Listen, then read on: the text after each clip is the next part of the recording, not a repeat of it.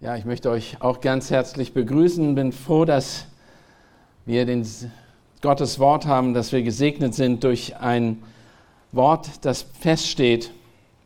Heute wollen wir weitermachen mit dem Psalm 9 aus ähm, einem Psalm Davids. Es ist ein wichtiger Psalm in vielerlei Hinsicht, aber für uns ein wichtiger Psalm deshalb, weil Gott unsere Festung in der Not ist und das ganz deutlich in diesem Psalm wird. Wie wir im dem ersten Lied schon gesungen haben, großer Gott, da haben wir gesungen, er ist ein Helfer in der Not, so offenbart uns David auch in diesem Psalm, dass Gott ein Helfer in der Not ist. Ich bin fest davon überzeugt, dass Gott absolut souverän ist und ich glaube, jeder von uns sagt das auch. Was wir darunter verstehen, ist vielleicht was anderes aber er ist in der Lage, alles zu tun, was er will, ohne dass der Mensch oder ein anderes Geschöpf darauf Einfluss nimmt, nehmen kann oder ihn in irgendeiner Weise beraten müsste. Gott tut, was richtig ist, zur richtigen Zeit, um seinen Heilsplan zu erfüllen. Er sagt im Psalm 115, Vers 3, aber unser Gott ist im Himmel, er tut alles, was ihm wohlgefällt. Jesaja 55 sagt, denn meine Gedanken sind nicht eure Gedanken und eure Wege sind nicht meine Wege, spricht der Herr, sondern so hoch der Himmel über die Erde ist, so viel höher sind meine Wege als eure Wege und meine Gedanken als eure Gedanken. Die Tatsache, dass Gott also ein gnädiger und allmächtiger Gott ist, sollte uns helfen, unser Leben aus einer richtigen Perspektive zu sehen. Aus einer richtigen Perspektive zu sehen. Wenn wir Gott in dem Maße erkennen und verstehen. Alles, was um, um uns geschieht, ist also kein Zufall. Es ist von Gott geplant. Sünde bleibt nicht ungestraft. Ungerechtigkeit bleibt nicht bestehen. Die Lüge wird nicht auf, die Lüge wird aufgedeckt. Auch wenn wir es zurzeit noch nicht vielleicht erleben mögen und sehen mögen, dass Lüge aufgedeckt wird, wissen wir, dass Gott ein gerechter Gott ist, der die Sünde und jede Ungerechtigkeit richten wird laut der Schrift. Diese Tatsache ist extrem wichtig. Es ist nämlich die Hoffnung, wofür so viele Glaubenszeugen gelebt haben und noch leben.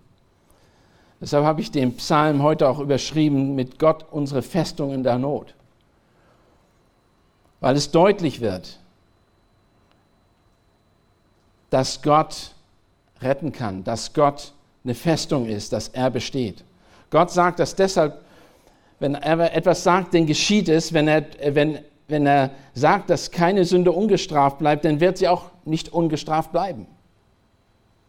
Wir können uns darauf total verlassen. Wenn er sagt, dass es für alle ein gerechtes Gericht gibt, dass wir, dann wird es geschehen. Wenn er sagt, dass er die, die aufgrund seines Zeugnisses verleugnet, äh, verleugnet und verfolgt werden, ihr Lohn im Himmel bekommen, dann trifft das zu. Matthäus 5, Vers 12. Wenn Gott sagt, dass jedes Wort, ja selbst jedes i-Tüpfelchen in seinem Wort Bestand hat, und zwar so sicher ist, dass es zutrifft, weil eher Himmel und Erde vergehen würden, als dass das Wort nicht eintritt. Wenn er das sagt, dann können wir damit darauf vertrauen, dass es ein geschieht. Deine und meine Hoffnung baut sich auf einen Gott, der sein Wort hält und der in der Lage ist, Recht und Gerechtigkeit zu schaffen. Recht und Gerechtigkeit zu schaffen. Was wir, am, wir aber lernen und begreifen müssen, ist, dass wir in der jetzigen Zeit unseren Blick auf Jesus Christus setzen, damit wir in der Zukunft unsere Wohnung im Himmel Empfang, in Empfang nehmen können. Wenn wir jetzt nicht unseren Blick auf den Herrn setzen, werden wir in Zukunft nicht unsere Wohnung im Himmel in Empfang nehmen. Lass mich mal ganz kurz über die aktuellen Dinge sprechen, die wir vielleicht erleben. Wir meinen vielleicht, dass das sehr,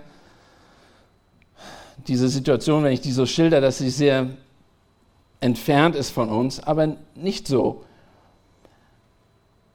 Wir erleben vielleicht persönlich keine große Verfolgung hier in Deutschland. Für uns als Gläubige gibt es in der Schrift zwar die Prophezeiung, dass Leute verfolgt worden sind, aber wir sehen das nicht. Trotzdem auch lässt, ist es deutlich, dass Menschen verfolgt werden. Wir müssen nur daran denken, was jetzt zurzeit in der Ukraine passiert, in Thailand, letzte, vor ein paar Tagen der Putsch, die Geschwister in Ägypten, in Pakistan, Korea, Saudi-Arabien und auch in der Türkei. In der Türkei sind nur einige tausend Christen mittlerweile, obwohl das ein christliches Land mal war. Menschen werden verfolgt. Sie und viele andere verstehen, was Verfolgung des Glauben, um des Glaubens willen bedeutet. Sie hoffen alle auf, darauf, dass Gott als ein gerechter Richter ist, dasteht und dass er der Zufluchtsort ist in der Not. Darauf hoffen, darauf setzen die. Und damit beginnt auch David seinen Psalm.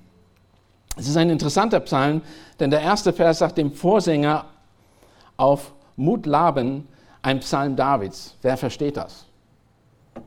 Was bedeutet das? Einige haben gesagt, okay, das ist ein Instrument, andere haben gesagt, das ist irgendeine Art, ja, eine Person. Aber alles, was man weiß, und da gibt es so viele Theorien darüber, man weiß, dass es sich ein, dass der Psalm äh, um den, es geht um den Tod und dass es ein Lobespsalm ist, und zwar ein Lobespsalm, der ein Lob ist auf dem gestorbenen Widersacher Gottes oder Davids. Man könnte fast sagen, das ist ein Lobespsalm dafür, dass der Antichrist stirbt. Ähnliche Lobespsalme hat es in, in der Schrift an vielen Stellen gegeben. Aber lasst uns mal aufschlagen, Psalm 9, und lasst uns die ersten Verse lesen. Und ich werde heute nur bis, Psalm, bis Vers 13 gehen, weil er sehr umfangreich ist, dieser Psalm, und eine sehr viele wichtige Prinzipien für uns offenbart. Lasst uns die ersten, den ersten Abschnitt lesen. Hier schreibt David, ich will den Herrn loben vom ganzen Herzen. Ich will alle deine Wunder erzählen. Ich will mich freuen und frohlocken in dir. Ich will deinen Namen Lob singen, du Höchster. Alle meine Feinde zurückwichen, da strauchelten sie und kamen um vor dein Angesicht. Denn du hast meine Rechte und meine Sache geführt. Du sitzt auf dem Thron als ein gerechter Richter. Du hast die Heidenvölker gescholten, den Gesetzlosen umgebracht, ihren Namen ausgelöscht auf immer und ewig. Der Feind, er ist völlig und für immer zertrümmert. Und die Städte hast du zerstört. Ihr Andenken ist dahin. Aber der Herr thront auf ewig. Er hat seinen Thron aufgestellt zum Gericht. Ja, er wird den Erdkreis richten in Gerechtigkeit und die Völker das Urteil sprechen, wie es recht ist. Und der Herr wird seine, eine Zuflucht sein den Unterdrückten, eine Zuflucht in Zeit der Not. Darum vertraut auf, Vertrauen auf dich, die deinen Namen kennen, denn du hast nicht verlassen, die dich Herr suchen. Lob singet den Herrn, der in Zion wohnt, verkündigt seine Taten unter den Völkern, denn er forscht nach der Blutschuld und denkt daran, er vergisst das Schreien der Elenden nicht. Soweit. In den ersten zwei Versen offenbart David folgendes. Er sagt, ich will den Herrn loben vom ganzen Herzen. Ich will alle deine Wunder erzählen. Ich will mich freuen und frohlocken. In dir will ich deinen Namen Lob singen, Höchster, du Höchster. David hat sich fest entschieden, Gott zu loben, von Gottes Wunder zu erzählen.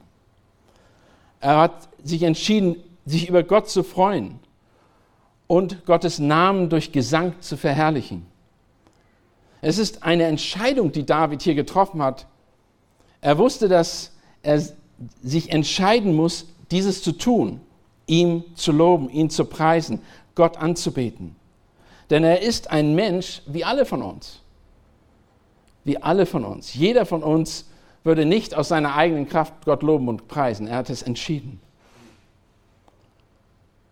Es geht also nicht darum, ob er sich gerade gut fühlt. Er sagt, er tut es.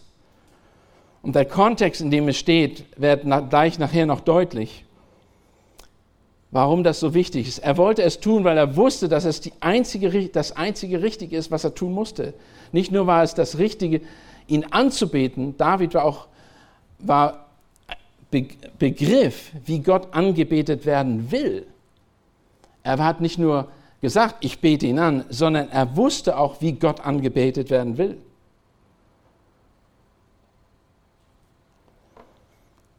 Vom ganzen Herzen, sagt er hier. Nicht nur irgendwie, sondern vom ganzen Herzen will er angebetet werden. Nicht nur nebenbei, am Sonntag vielleicht für eine Stunde, sondern konstant, vom ganzen Herzen. 5. Mose macht uns deutlich, dass das nichts Neues ist, dass das etwas ist, was Gott, was David aufgegriffen hat, was schon in der Vergangenheit ganz deutlich offenbart worden ist.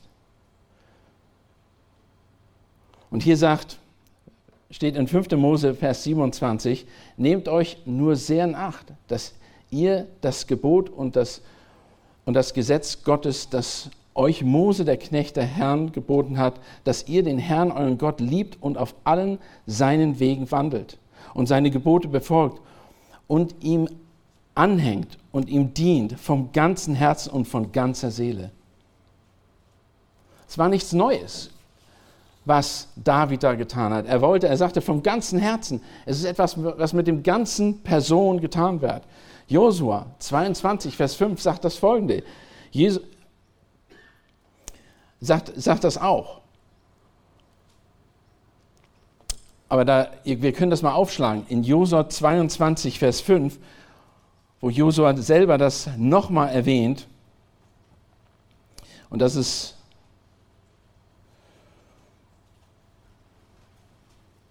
Nehmt euch nur sehr in Acht, dass ihr das Gebot unseres Gesetzes tut, das euch Mose, der Knecht des Herrn, geboten hat, dass ihr den Herrn, euren Gott, liebt und auf allen seinen Wegen wandelt und seine Gebote befolgt und ihn anhängt und ihm dient vom ganzen Herzen und von ganzer Seele. Hier wird das nochmal betont. Nochmal betont, dass er möchte, dass wir den Herrn anbeten vom ganzer, von ganzer Seele und vom ganzen Herzen.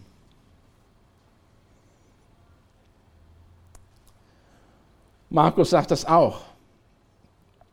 Und zwar, Jesus selber sagt zu den Pharisäern, die ihn konfrontiert haben, was das größte Gebot ist. Und, und er macht ihnen ganz deutlich, es geht nicht darum, wie, dass ihr die richtigen Dinge tut, sondern dass ihr mich anbetet und das vom ganzen Herzen mit aller Kraft das tut.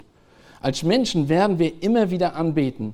Entweder beten wir uns eben selbst an oder jemand anders beten wir an.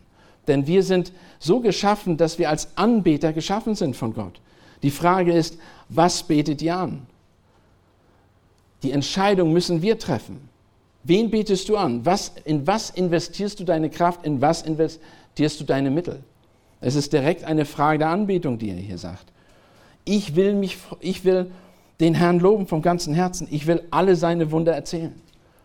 Er ist so überzeugt davon, dass er nicht nur anbetet, sondern dass er sogar alles erzählt, was Gott in seinem Leben getan hat.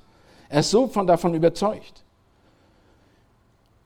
Er möchte alles erzählen, was, er, was, ihn, was Gott ihn offenbart hat. Er möchte davon berichten. Die Frage ist, wovon sprechen wir? Was liegt uns auf dem Herzen? David hat von seinen ganzen Taten oder diese ganzen Kriegsfahrten erzählt, die er getan hat. Wahrscheinlich hat er erzählt, wie Gott ihm geholfen hat. Aus dem Kontext wird deutlich, dass er erkennt, dass nicht er die Kriege geführt hat, sondern Gott hat sie tatsächlich für ihn geführt. Und hat er, deshalb hat er Erfolg gehabt. Das hat er weitererzählt. Wie ist es in unserem Leben? Glauben wir, dass wir unser Leben, unsere ganzen guten Dinge, die wir erleben, erleben, weil wir das getan haben? Erkennen wir, dass es Gott getan hat, dass Gott in unserem Leben wirkt? Aber es ist eine Entscheidung. Es ist eine Entscheidung, in die wir, die wir entscheiden müssen, wo wir unsere Kraft einsetzen. Und David hier sagt es, Apostelgeschichte 1 ist interessant, dass er darauf hinweist, dass Paulus, beziehungsweise in dem Fall Jesus darauf hinweist, dass er gesagt hat, ihr sollt nicht eure Zeugen sein, sondern meine Zeugen sein. Und das macht David interessanterweise, seine, seine Reaktion auf Gottes, Gottes äh, Eingreifen in sein Leben ist, er will das erzählen, was Gott offenbart hat.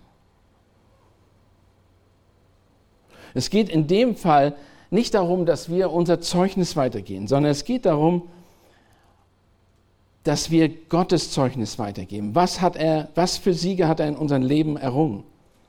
Was hat er in deinem Leben getan?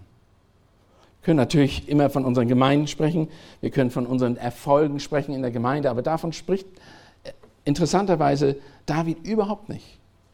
Er spricht überhaupt nicht davon. Sein ganzer Blick ist auf den Herrn gerichtet. Die Frage ist also, was bestimmt unser Leben? Ist es Gottes Handeln in und durch unser Leben?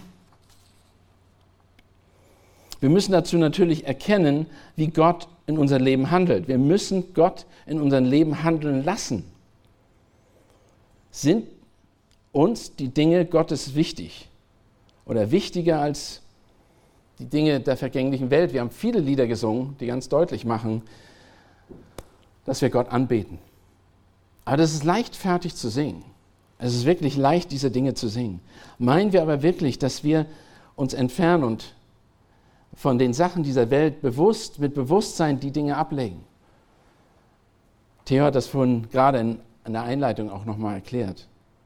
Sind wir bereit, Dinge zu opfern, um Gott zu dienen?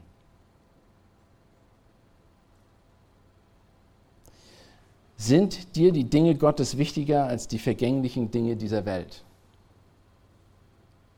Wichtige Frage. Es hört sich zwar sehr abstrakt an, aber lass mich mal praktisch werden. Wenn du deine Zukunft planst, wo du wohnst und wo du arbeitest, wo du deine Familie aufziehst, deine Wohnung baust, deine Kinder zur Schule schickst, deinen Urlaub verbringst, sollte, es eine, sollte eine gute Gemeinde, die Gottes Wort lehrt und lebt, und Gottes Wort lehrt und lebt, einer der bestimmten Faktoren sein.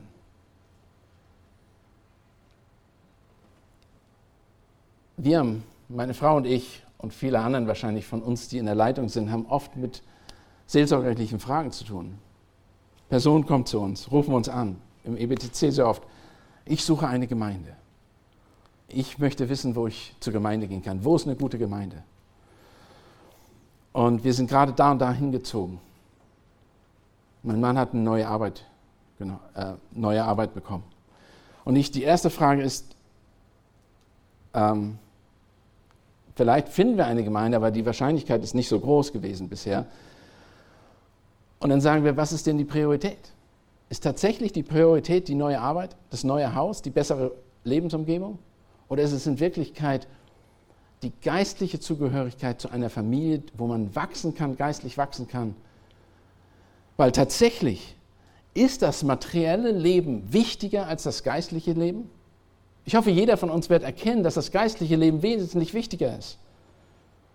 Es ist keine so abstrakte Frage, wenn wir fragen, ob wir Gott an erste Stelle stellen, ob wir die Welt zurückstellen und Gott an erste Stelle stellen. Bedeutet das, dass das schon bei den Entscheidungen anfängt, wo wir leben, wo wir arbeiten, wo wir uns zu Hause finden, wie wir unsere Kinder erziehen. All das springt, spielt eine Rolle, wo wir die Kinder zur Schule schicken.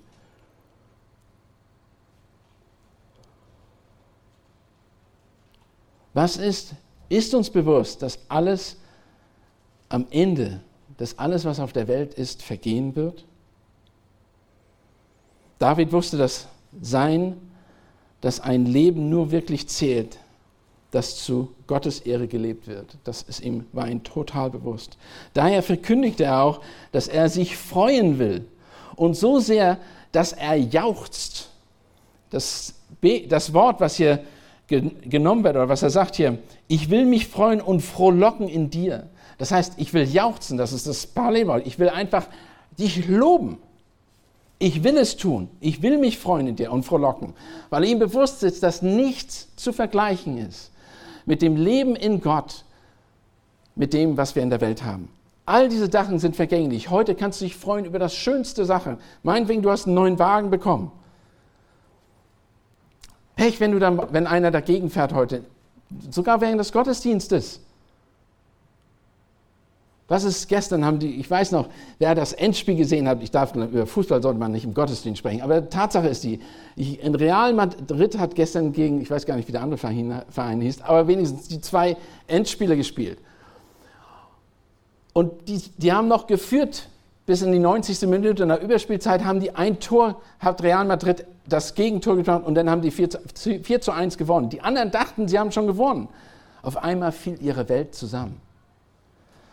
Komisches Beispiel, aber die Tatsache ist das. Wir freuen uns und halten uns manchmal an Dingen fest in dieser Welt, die momentär sind, die vergehen können so schnell. Ein Leben kann so schnell vergehen. Die Dinge dieser Welt vergehen so schnell. Haben wir unseren Blick wirklich und unsere ganze Kraft auf Gott gesetzt? Freuen wir uns? Jauchzen wir über das? Wollen wir uns freuen? Sind wir davon überzeugt? David war total davon überzeugt. Ich will mich freuen und frohlocken in dir. Ich will deinen Namen Lob singen, du Höchster. Nichts gibt es Größeres als Gott. Und dann geht es weiter und, und, sagt in Vers 4, als meine Feinde zurückwichen, da strauchelten sie und kamen um vor, seinen, vor deinem Angesicht. David hat eine persönliche Erfahrung, wie Gott in seinem Leben gewirkt hat. Gott hat die Siege über Davids Feinde vollbracht, nicht er, sondern er, es war alles allein Gottes Sieg. Es gibt die gebührende Anerkennung, die Gott, die da ist. Und zwar ganz einfach, wenn wir das mal lesen. Meine Feinde wichen zurück, da straucheln sie und kamen um vor deinem Angesicht. Denn du hast meine Rechte und meine Sache geführt. Du sitzt auf dem Thron als ein gerechter Richter. Ihnen war das bewusst. Und wer sich mal das Leben Davids anguckt, vor allen Dingen, wenn ihr mal in zweite Buch Samuel Kapit, äh, Kapitel 8 ist das, glaube ich, wo das über seine Kriege spricht, die er geführt hat, als er dann endlich der König über Israel und Juda war, hat einen Krieg nach den anderen geführt. Er hat die Leute unterworfen, er hat die Ammoniter unterworfen, er hat alle die verschiedenen Völker unterworfen, die Philister, die Aramäer. Sie wurden ihre Leibeigenen und bei einigen Feldzügen sind 40.000, 18.000 Leute umgekommen für uns unvorstellbar. Und es wird nicht eine Person erwähnt, die auf seiner Seite umgekommen ist, bis er gesündigt hat. Nicht eine einzige Person lesen wir da. Gott hat die Siege erklommen. Er hat die Siege geschenkt. Verstehen wir, dass Gott der Geben der Geber aller guten Gaben ist, auch in diesem Fall, der Geber aller guten Gaben ist. Es ist ein Prinzip, was hier uns offenbart wird. Ganz deutlich, jedes gute Gabe, jedes vollkommene Geschenk kommt von oben herab, von dem Vater des Lichts. Der Lichter, bei dem keine Veränderung ist, noch ein Schatten infolge von Wechsel. Nach seinem Willen hat er uns gezeugt durch das Wort der Wahrheit, damit wir gleichsam Erstlinge seiner Schöpfung sein. Er hat ganz deutlich gesagt, er gibt uns das, was wir brauchen. Auch Leid und Anfechtung sind Teil Gottes Plans, damit jeder von uns zur vollkommenen Mannesreife oder Menschenreife, könnte man sagen, gelangt. Denn kurz, das, hat, das steht auch ganz kurz vor dem, in dem gleichen Brief von, an Jakobus oder von Jakobus, wo er sagt, dass gerade die Anfechtungen auch dazu führen, dass man zur Reife gelangt. Also all das gehört dazu und David erwähnt das gar nicht in dem Brief und er hat genug, genug gelitten, aber er sieht das als etwas Positives an, weil er weiß, dass Gott ihn leitet und ihn am Ende zum Ziel führt.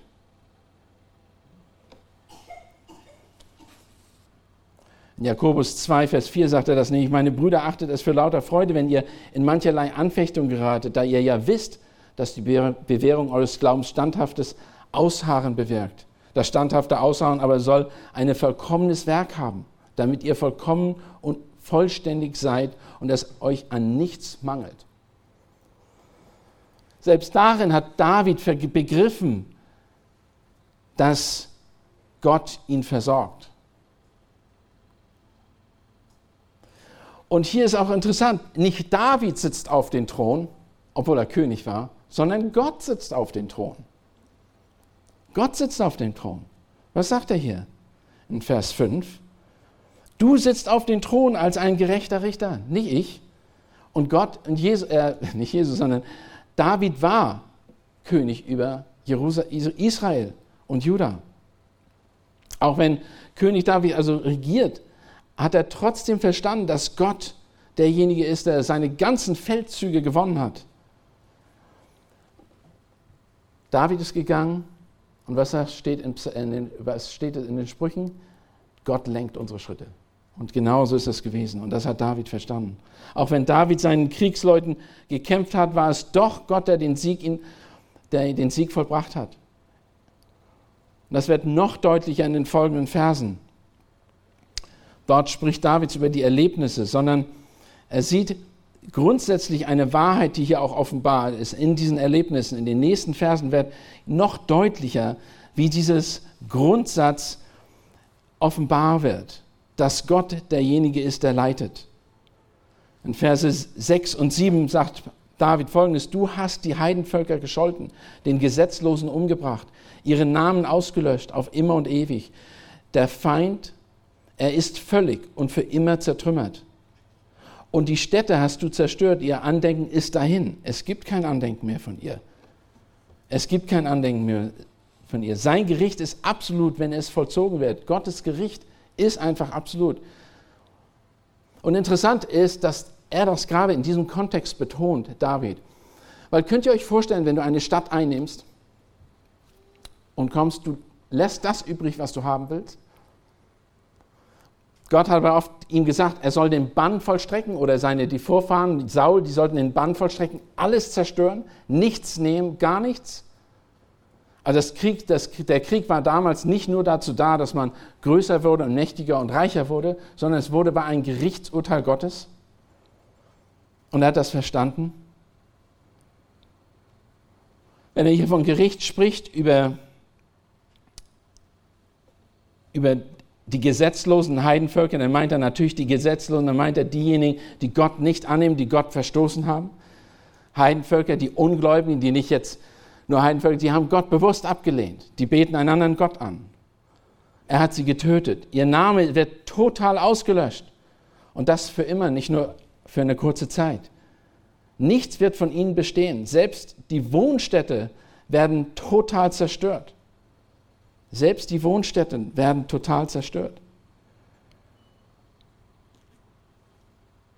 Wenn der Band zum Beispiel, ich habe 1 Samuel 15, Vers 3, da hat Saul den Band vollzogen über die Völker. Man wird nicht einmal an sie denken. Sie werden dann da, aber sie waren da, aber es wird keine notwendige Erinnerung an diese Menschen noch geben, und, weil sie Feinde Gottes waren. Das ist das, wenn wir ohne Gott sind und gegen Gott sind, sagt David, dann ist das so, als wenn ihr da wart, aber doch nicht da wart. Weil man euch an niemals gedenken wird. Nicht mal die Städte, nichts wird daran erinnern. Wer möchte an die schlechten Dinge erinnert werden? Keiner. Es wird so sein, als wenn es nie da gewesen ist. Was für ein schreckliches Zeugnis. Wer, wer Gottes Feind ist, wird ohne Andenken da sein. Es gibt nichts, was, was es wert wäre, daran zu denken. Sie sind wie das Gras des Feldes. Es gab zwar eine Zeit, das besteht, aber sobald es verblüht war, war es vertrocknet und verweht. Kein, kein Gedenken mehr darüber. Keiner denkt über das Gras vom letzten Jahr nach. Macht er nicht. Heute ist neues Gras da. Und er mäht das auch wieder. Aber das ist so. Hört sich verrückt an, aber das ist in Jesaja 40 sagt, das ist genauso wie der Mensch. Er ist wie eine Blume, die verwelkt und vergeht, wenn sie ohne Gott ist. Es gibt in diesem Psalm eine erstaunliche Parallele auch zu dem Buch der Offenbarung, was über das Gericht, über die Gottlosen betrifft und in den Lobpreis der Gottesfürchten. Es sind direkte Parallelen da. Im Grunde sollte uns das nicht erstaunen, denn Gottes Gericht war von Anfang, von Anfang an in seinem Wort offenbar. Sein Gericht über Gottlose stand seit dem ersten Buch Mose fest. Daher wiederholt auch dieser Autor, auch David, was er erlebt hat, was Gott angekündigt hat. Gott sagt es und es geschieht. Es ist nichts Neues. Es ist absolut nichts Neues. In den folgenden Versen geht er eben noch einen Schritt weiter und sagt in Vers 8, aber der Herr thront auf ewig. Er hat seinen Thron aufgestellt zum Gericht. Ja, er wird den Erdkreis richten in Gerechtigkeit und den Völkern das Urteil sprechen, wie es recht ist. Wie es recht ist. Und der Herr wird ein Zuflucht sein, um der, ein Fluchtzucht sein dem Unterdrückten, ein Zuflucht in der Zeit der Not. Im Gegensatz zu den vergänglichen Feinden und Heidenvölkern ist Gott ewig und sein Thron steht einfach fest. Wir müssen diese Gegensätze sehen, die hier deutlich gemacht werden. Gott ist ewig, Heidenvölker bzw. die gegen Gott sind, sind vergänglich. Sie sind, dem wird, denen wird noch nicht mal gedacht. Sein Gericht ist allumfassend, nicht begrenzt. Der ganze Erdkreis. Das bedeutet, dass wir hier sitzen, bedeutet auch, wir sind davon betroffen. Es ist nicht nur etwas, was David sagt. David sagte, hat das erkannt und hat gesagt, das habe ich nicht nur erlebt, sondern das erlebt jeder andere, der auf dieser Welt ist. Jeder andere auf dieser Welt muss begreifen, dass Gottes Gericht feststeht. Er hat es angesagt und so wird es geschehen. Dieses Wort ist nicht begrenzt auf das Volk Israel oder auf die Juden, sondern auf alle Völker dieser Welt. Und wir sehen die Parallelen. Er sagt, Gott wird richten, er, wird, er ist ein Richter, er wird richten. Es wird ein Urteil verkündet. Es wird nicht darüber nachgefragt, wer verurteilt wird, sondern er verkündet es. Er wird feststellen, so ist es, nicht anders. Er wird den Erdkreis richten in der Gerechtigkeit und die Völker das Urteil sprechen, wie es recht ist. Da steht nichts von, kann ich mal kurz anmerken, ich habe hier noch was, das müsstest du in Bezug auf mein Problem anerkennen. Das ist nicht. Gott weiß genau, was geschieht. Er kennt unsere Herzen, er kennt, selbst bevor wir überhaupt ein Wort sprechen, sagt er im Psalm 139, dass er unsere Gedanken kennt. Er weiß, wovon wir, wer wir sind. Als Jesus auf der Erde wandelte, sagte er, es wurde oft gesagt, er kannte sie, er verstand, wie sie der Mensch war. Er verstand es, er hat es begriffen. Und zwar nicht nur etwas, sondern er hat das inne, er hat alles verstanden, wie wir denken, wie wir sind. Wir können ihm nichts vormachen. Aber auf der anderen Seite, für die, die das Gericht das Ende sein wird und im Grunde genommen die Verurteilung sein wird, die, die Verdammung sein wird, wird auf der anderen Seite für die Gläubigen, für die Gottesfürchtigen bedeutet, dass Gott unsere Zuflucht ist, in Vers 10. Und der Herr wird ein Zuflucht sein dem Unterdrückten, eine Zuflucht in der Zeit der Not. Und hier denken wir, ja, David, David ging es gut, aber das war für ihn. Er wurde verfolgt. Denkt daran, was ihm alles zugestoßen ist.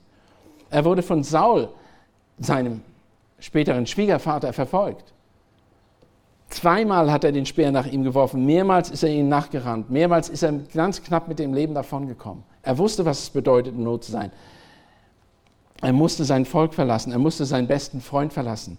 Er konnte keinen mehr in Wirklichkeit trauen. Und er war, hat sich sogar ins feindliche Gebiet gegeben, wo er damit rechnen musste, damit rechnen musste, dass er umgebracht werden würde. Und deshalb hat er sich als, als irre dargestellt, damit er überhaupt angenommen wurde damals in dem Nachbarland. Im Gegensatz zu den vergänglichen Feinden und den Heidenvölkern ist Gott ewig und thront in Ewigkeit bei ihm und was er meint hier, wenn wir davon sprechen, dass wir Zuflucht haben bei ihm, dann ist das, dann, haben wir, dann bekommen wir Asyl bei ihm. Dann bekommen wir Asyl. Leute, die jetzt auf der Flucht sind, und das sind Millionen von Menschen auf der Flucht. Das ist so, du bekommst Asyl, du bekommst Sicherheit, alles. Viele von uns werden vielleicht denken, jetzt, das betrifft mich nicht. Ich bin nicht in diesem Zustand. Aber eigentlich sind wir Wanderer, eigentlich sind wir auf eine Pilgerreise durch diese Welt. Wir sollten hier nicht unseren festen Standort sehen. Wir sollten begreifen, dass wir, die, dass wir ihn brauchen. Und wir werden, die Zeitpunkt wird kommen, da werden wir für unser Zeugnis verfolgt. Es sei denn, wir haben kein Zeugnis. Bei ihm bekommen wir einen Unterschlutz, wenn wir auf der Flucht sind. Bei Gott sind wir sicher aufgehoben. Da kann uns kein anderer etwas anhaben. Keiner kann uns aus seiner Hand reißen. Wenn alles aussichtslos erscheint, dürfen wir wissen, dass wir bei Gott eine Aussicht haben, die uns eine Zukunft gibt.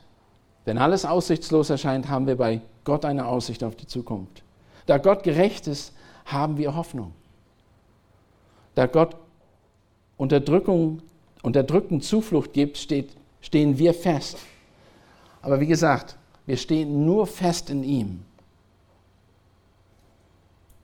Wie Paulus sagt, da Gott auf unserer Seite ist, wer kann gegen uns sein? Wer kann gegen uns sein? Wer kann gegen uns sein? Schlacht mal auf Psalm 8, äh, Entschuldigung, Römer 8. Römer 8. Zum Neuen Testament gehend. Römer 8.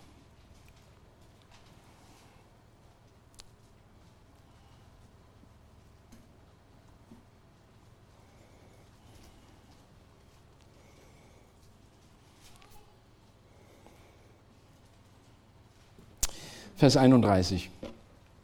Einer der schönsten Stellen eigentlich auch im Neuen Testament immer wieder zu erinnern und die Hoffnung zu haben. Nachdem Paulus deutlich gemacht hat, dass erstmal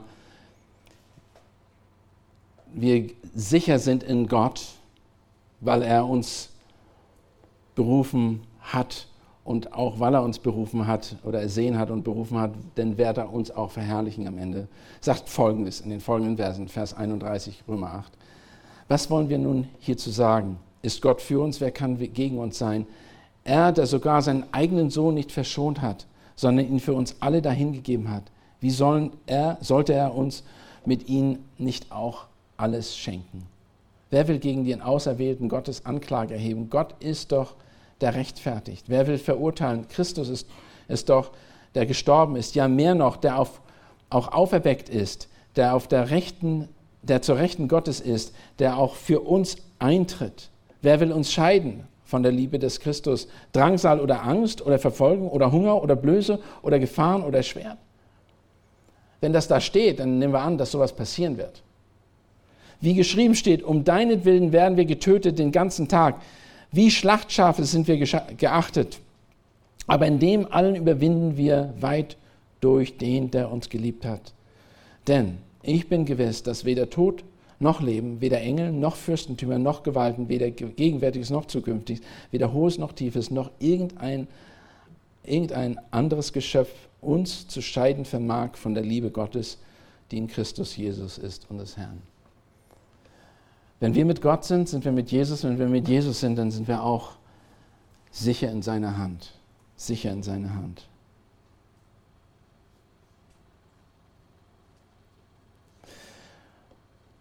Zum Schluss, Geschwister, ich möchte uns nur daran erinnern, uns geht es Gott, uns geht es gut, uns geht es gut, weil Gott unsere Festung in der Not ist. Deshalb geht es uns gut. Das sage ich nicht nur, weil es die Schrift so sagt und weil die, das Zeugnis der Bibel darauf hinweist, auch der Psalm Davids, sondern ist es tatsächlich so. Halten wir an Gott fest, haben wir eine Festung in der Not, haben wir eine Hoffnung. Unsere Entscheidung ist, halten wir selber fest an Gott und sein Wort.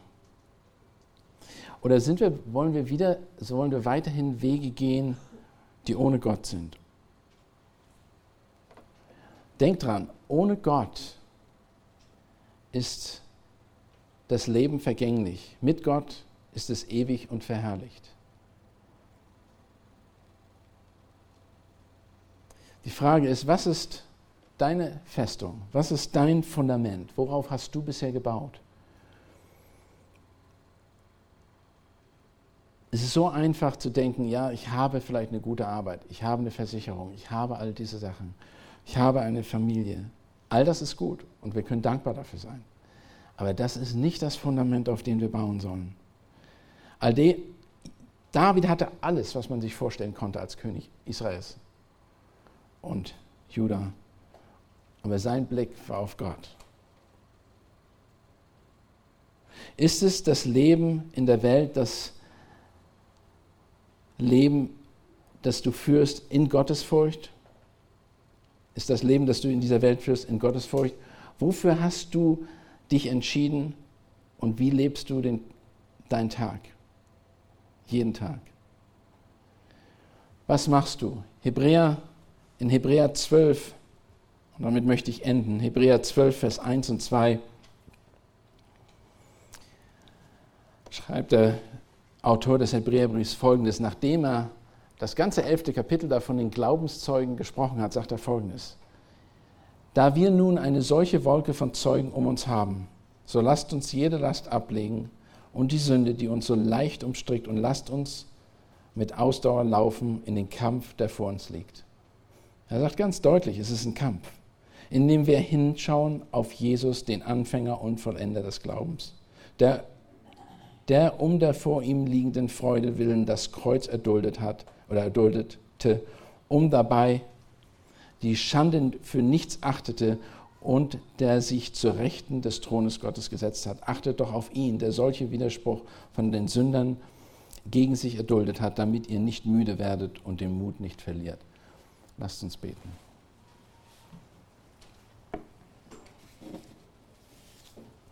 Lasst uns aufstehen. Vater Gott, zu oft vergessen wir und sehen wir in dem, wie wir leben, nicht, dass unser Leben wirklich in dir verborgen ist, dass du unser Zufluchtsort bist, dass du unsere Festung bist. Und nicht nur, wie David sagt, unsere Festung in der Not, sondern du bist konstant unsere Festung, aber vor allen Dingen, vor allem in der Not. Herr, und schenke uns immer wieder das Verständnis und die klare Sicht dafür, dass wir unseren Blick nicht von dir abnehmen und nicht an den Dingen dieser Welt festhalten und uns verleiten lassen und in die Ehre geführt werden, sondern dass wir an dir festhalten, der du deinen Sohn gegeben hast, damit wir leben können, Herr. Amen.